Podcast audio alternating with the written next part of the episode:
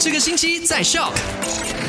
来到了今天星期二，三月三十号。你好，我是 My Speed Drive 的 Alina。那昨天的傍晚五点钟呢，跟你聊过了三件卖快很准，带你回顾一下。第一件事情就讲到呢，现在卫生部已经发出这个宣布说，其实孕妇呢也是可以接种新冠肺炎的疫苗的，不过现在呢只能够接种这个辉瑞疫苗。想知道更多详情呢，留守卖好玩或者下载 SYOK Show App 都可以了解更多。